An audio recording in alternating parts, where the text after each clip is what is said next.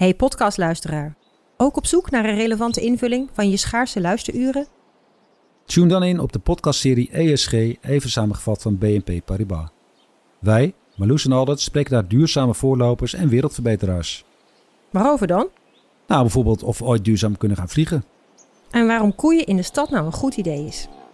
Dat en meer elke twee weken in een nieuwe aflevering. Dus abonneer je. ESG, even samengevat.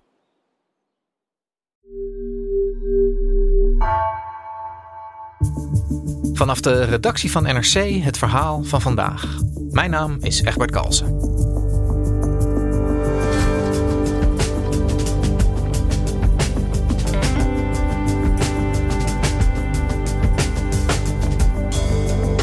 De Amerikaanse politiek debatteert weer over mogelijke inperking van het wapenbezit. Aanleiding was de recente schietpartij op een basisschool in Texas. Correspondent Frank Kuin legt uit hoe het vuurwapendebat onderdeel is geworden van de zwaar gepolariseerde discussie over de Amerikaanse identiteit. En dat maakt een echte oplossing voor vuurwapengeweld steeds onwaarschijnlijker.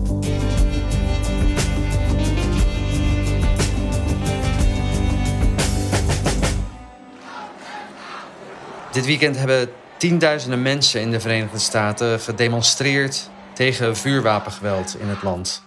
In grote steden als Washington en New York en honderden andere plaatsen werden betogingen gehouden om strengere maatregelen te eisen om het bezit van vuurwapens eh, in de VS eh, aan banden te leggen. En mensen reageerden daarmee op een aantal recente schietpartijen in het land. We hebben natuurlijk allemaal de schietpartij eind mei meegekregen in het plaatsje Uvalde in Texas. Goedemorgen. In de Amerikaanse staat Texas zijn bij een schietpartij op een basisschool 21 mensen doodgeschoten.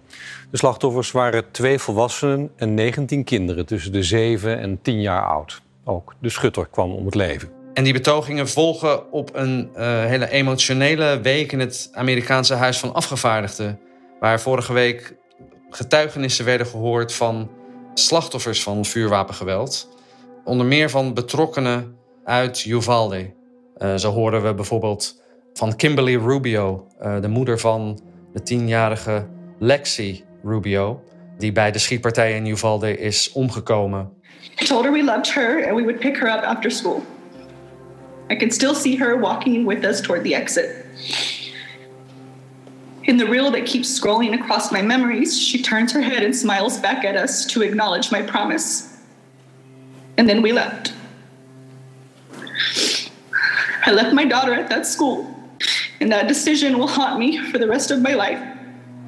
We hoorden ook van de 11-jarige Maya Cirillo, die op school zat in Uvalde en in het klaslokaal aanwezig was waar de schutter haar klasgenoten ombracht. there's a door between our classrooms, and he went through there and shot my teacher and told my teacher goodnight and shot her in the head. And then he shot some of my classmates and the whiteboard. Dus dat was een hele emotionele hoorzitting. Maar tegelijkertijd bleek ook hoe diep verdeeld de Verenigde Staten, ondanks dat alles blijven over beheersing van vuurwapens en maatregelen voor uh, gun control. Frank, jij bent uh, onze correspondent in Canada, maar jij bent uh, vlak na die schietpartij in Uvalde ook afgereisd naar de VS, naar Texas, naar dat plaatsje toe, om de nasleep daarvan uh, in kaart te brengen. Hey, en het bizarre toeval wilde dat het een, een, week volgens mij na die aanslagen in Uvalde, in dezelfde staat, in Texas, het jaarlijkse congres was van de Amerikaanse wapenlobby, de NRA. En da daar ben je ook naartoe geweest voor, voor de krant merkte je iets zeg maar, van die recente aanslag bij dat congres? Zeker. Dus de NRA, de National Rifle Association, hield nog maar drie dagen na die schietpartij in Uvalde, een vier uur rijden verderop, uh, zijn uh, jaarconventie. En daar merkte je echt de verdeeldheid over vuurwapens in de Verenigde Staten. Want dat bracht duizenden demonstranten op de been aan de congreszijde uh, had je leden van de NRA. En aan de overkant van de straat, gescheiden door politie, stonden demonstranten. En ik stond daar uh, tussen die twee zijden in. En ik heb daar gesproken met demonstranten uh, tegen de NRA. We've sat here and watched uh, uh, our governor pass laws that right now I could be carrying a gun on my hip and an AR-15 wrapped across my back and nobody say a word. That's ridiculous. I'm here today to say we are the people and we want this to end. Unfortunately, this only happens in the United States of America and we have to ask ourselves why. En ook met leden van de NRA die uh, bij het congres waren. There's there's other things that need to be looked into and evaluated. But taking our guns away is not the way. That's my freedom. My, that's what our country was founded on is, mm-hmm. you know, our constitutional rights. And I will fight for that till my death. En daarbij merkte je dat hun perspectieven op vuurwapens in de VS stonden haaks op elkaar. En je merkte gewoon dat er eigenlijk geen basis was voor een redelijk gesprek in het midden. En zelfs zo'n recente eh, schietpartij eh, op een paar honderd kilometer daar vandaan verandert daar dan niets aan, hè, daar voor de deur. Die school shootings, hè, je zei het zelf al, dat is niet de eerste keer natuurlijk dat dit gebeurt. Hoe, groot is dit probleem in Amerika eigenlijk? Ja, um, de schietpartij op een school waarbij 19 kinderen zijn omgebracht, is natuurlijk een grote schok uh, binnen de Verenigde Staten en daarbuiten. Maar zelfs dat was eigenlijk niet de eerste keer. Hè? Dus in, in, in, in 2012 uh, werd een bloedbad aangericht op de Sandy Hook uh, basisschool in Newtown, Connecticut, waarbij destijds 20 schoolkinderen en zes volwassenen omkwamen. Dat was toen een enorme schok, waarbij gedacht werd: misschien is nu het moment uh, dat er overeenstemming kan worden bereikt over bepaalde maatregelen om het bezit van vuurwapens aan banden te leggen. Maar ook toen gebeurde dat uiteindelijk niet of nauwelijks. En dus ja, sindsdien is het eigenlijk een telkens terugkerend ritueel. Uh, waarbij er weer een uh, schietpartij plaatsvindt, het debat weer oplaait. En dan na verloop van tijd, dan appt dat debat weer weg. Uh, komen er andere dingen weer in de, in de actualiteit. En zo gaat het eigenlijk jaar in jaar uit tot de volgende grote schietpartij. En de Verenigde Staten zijn daar relatief uniek in. Dus sinds de schietpartij bij de Sandy Hook basisschool zijn er um, ongeveer 900 schietpartijen geweest op scholen in de Verenigde Staten. Dus doden door schietpartijen hoort bij het Amerikaanse bestaan. In het jaar 2020 zijn meer dan 45.000 Amerikanen omgekomen door vuurwapengeweld. Zowel bij moorden als zelfmoorden. En dat is een um, toename van 25% ten opzichte van uh, eh, 2015. En inmiddels is uh, vuurwapengeweld de belangrijkste doodsoorzaak voor jongeren tot 24 jaar. Inmiddels komen bij vuurwapengeweld meer mensen in die leeftijdsgroep om dan bij bijvoorbeeld uh, verkeersongevallen. Jemig, dat zijn, uh, dat zijn schokkende cijfers. Uh, zeker vanuit hier bezien. Zoveel vuurwapengeweld en schoolshootings. Dat, dat, dat recht om wapens te mogen dragen in Amerika. Hè? Dat is echt diep geworteld in de Amerikaanse samenleving, toch? Ja, dat klopt. Het recht op vuurwapenbezit is verankerd in de Amerikaanse grondwet, in het Tweede Amendement. En ja, leden van de NRA en veel Amerikanen uh, hechten daar bijzonder aan. Uh, zij zien dat uh, als een uniek Amerikaans recht om jezelf te kunnen verdedigen. Tegen wat voor gevaren dan ook. Uh, en ook tegen ja, een autoritaire regering. Volgens voorstanders van dat Tweede Amendement ja, is het recht op vuurwapenbezit onlosmakelijk verbonden met hun vrijheid als Amerikanen.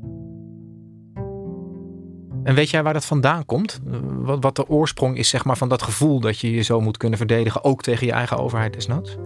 Uh, dat voert uh, terug naar de Amerikaanse revolutie. Toen Amerikanen in opstand kwamen tegen uh, de Britse kroon, die hen naar hun gevoel uitbuiten. En voor voorstanders van vuurwapenbezit is dat nog steeds een heel actueel gegeven. Zij zeggen ook de huidige regering heeft wat hun betreft autoritaire trekken en zij moeten het recht hebben om zich daar als, uh, als burgers tegen te verweren. Ja, dus het zit echt al, uh, al, al, honderden jaren in de, in de Amerikaanse volksaard, zou je kunnen zeggen. En we hebben het al veel over ze gehad. De NRA is volgens mij een van de organisaties die echt een, een sleutelrol speelt. En in ieder geval heeft gespeeld bij het verdedigen van dat Second Amendment. Hè? Kan jij eens uitleggen, wat is die NRA, die National Rifle Association, wat is dat voor club? De NRA eh, bestaat ruim 150 jaar. Uh, is begonnen als een club van schiethobbyisten. Uh, en was voor de eerste 100 jaar van zijn bestaan eigenlijk niet echt politiek actief. Tot die tijd waren ze een relatief constructieve gesprekspartner voor de federale overheid. steunden ze soms zelfs bepaalde beperkingen op vuurwapenbezit. maar vanaf de jaren 70 zijn ze zich steeds feller uh, gaan opstellen uh, met een hele maximalistische opvatting van dat tweede amendement, waarop in hun ogen eigenlijk helemaal geen, geen enkele beperking meer denkbaar is. Een duidelijk omslagpunt daarbij was uh, eigenlijk de grootste nederlaag die ze als organisatie hebben geleid. En dat was in 1994, toen onder toenmalig president Bill Clinton de Federal Assault Weapons Ban werd afgekondigd. Dat was dus een uh, verbod op de verkoop van semi-automatische oorlogswapens. Daar was de NRA eh, tegen, maar dat uh, verbod is toen wel aangenomen door het congres. Was tien jaar geldig en is in 2004 niet opnieuw ingesteld. En daardoor is de verkoop van semi-automatische wapens weer legaal in de Verenigde Staten. En sindsdien hebben ze eigenlijk zo'n grote nederlaag nooit meer geleden.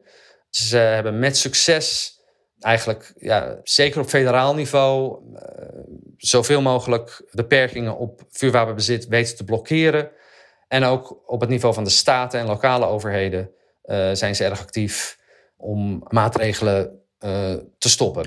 Hey, en Frank, is mijn indruk juist dat juist die nederlaag tegen Clinton in 94, waar je over vertelde, de NRA eigenlijk helemaal richting de Republikeinse partij heeft gedreven? Ja, dat klopt. En nu zijn ze in de afgelopen jaren uh, verzwakt door interne strubbelingen.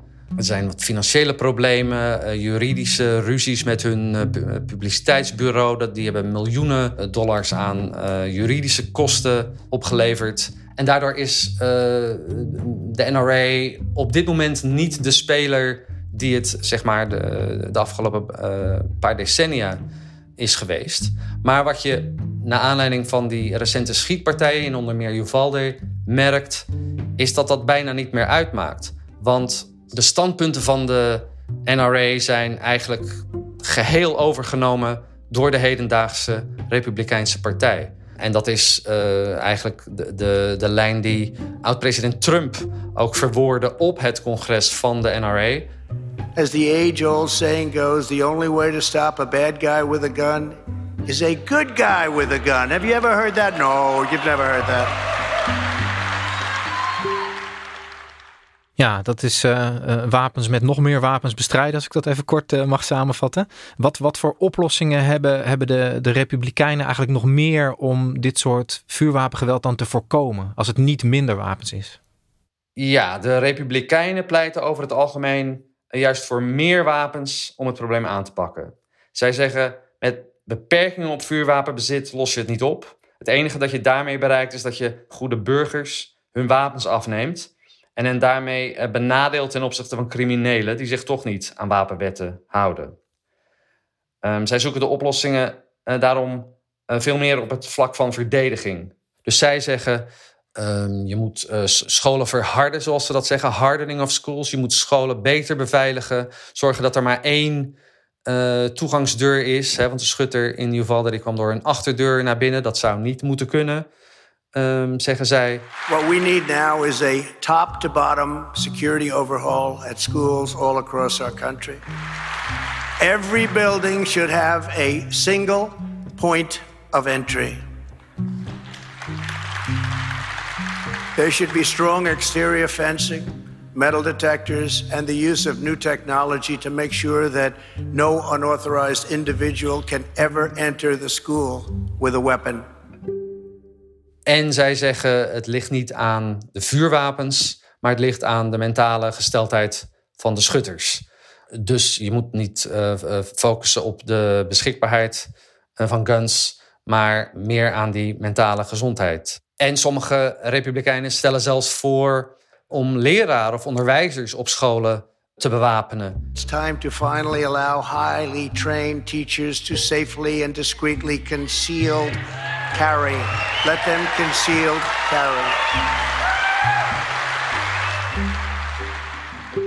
Ja, dit is het, eh, de republikeinse kant van het, van het vuurwapendebat. Wat, wat zetten de democraten daar tegenover? Wat zijn hun oplossingen? De Democraten zoeken uh, de oplossing voor het vuurwapengeweld in beperking op het bezit van vuurwapens in de Verenigde Staten. President Biden gaf vlak na de uh, schietpartij in Uvalde een televisietoespraak waarin hij emotioneel opriep om nu eindelijk eens een keer uh, actie te ondernemen. It's time to turn this pain into action. For every parent, for every citizen in this country. We have to make it clear to every elected official in this country. It's time to act. En wat stellen de Democraten concreet voor? Ten eerste willen ze het liefst het uh, verbod op uh, de verkoop van uh, semi-automatische oorlogswapens opnieuw verbieden. He, ze zeggen: waarom, waarom hebben mensen in de straten van Amerika semi-automatische wapens nodig waarmee je in, in, in, in, in secondentijd tientallen mensen kunt neerschieten? Daar is geen goede, goede reden voor volgens hen.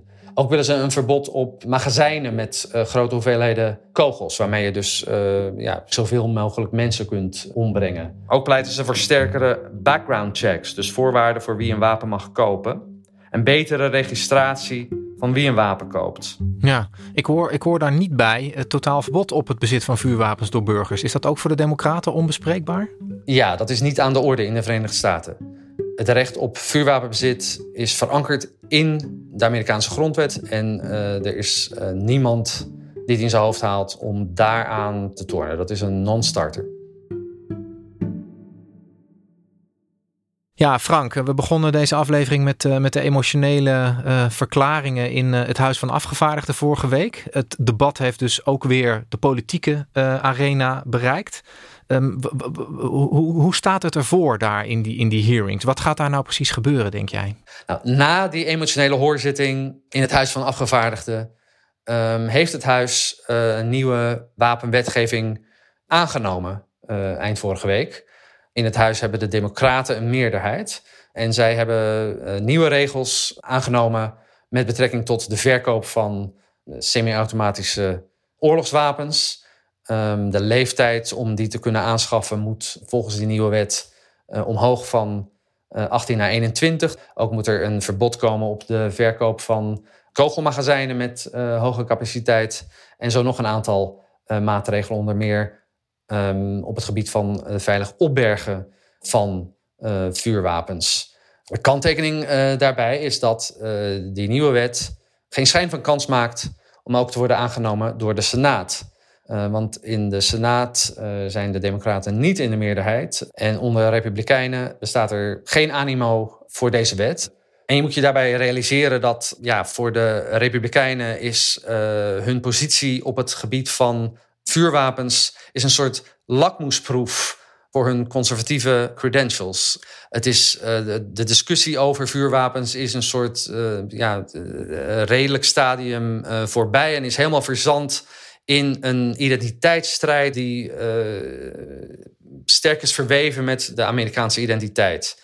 Voor Republikeinen en leden van de NRA is vuurwapenbezit een fundamenteel Amerikaans recht waar uh, gewoon niet aan te tornen valt.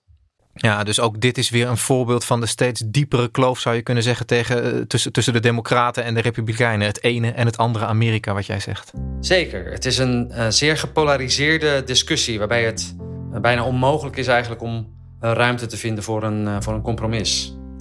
Maar door het gruwelijke karakter van het bloedbad op de basisschool in Uvalde en de demonstraties die daarna zijn gehouden, zijn Republikeinse senatoren toch onder immense druk komen te staan om op zijn minst iets te doen.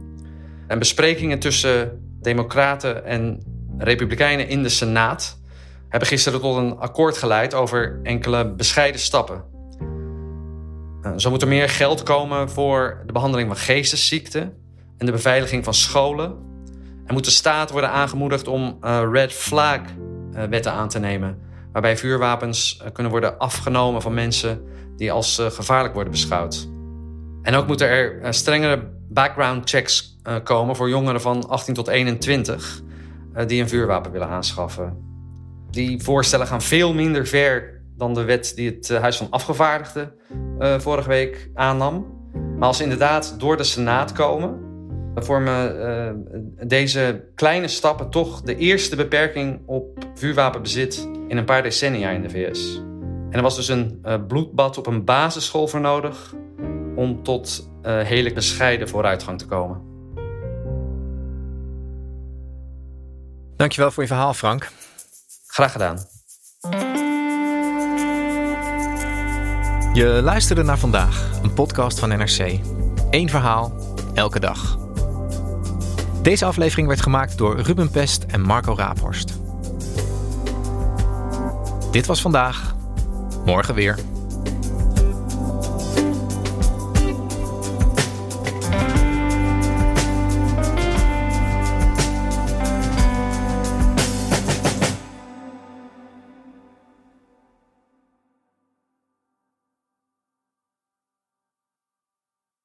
Technologie lijkt tegenwoordig het antwoord op iedere uitdaging. Bij PwC zien we dit anders. Als we de potentie van technologie willen benutten, kunnen we niet zonder een menselijk perspectief. Human-led, tech-powered noemen we dat. Ga naar pwc.nl.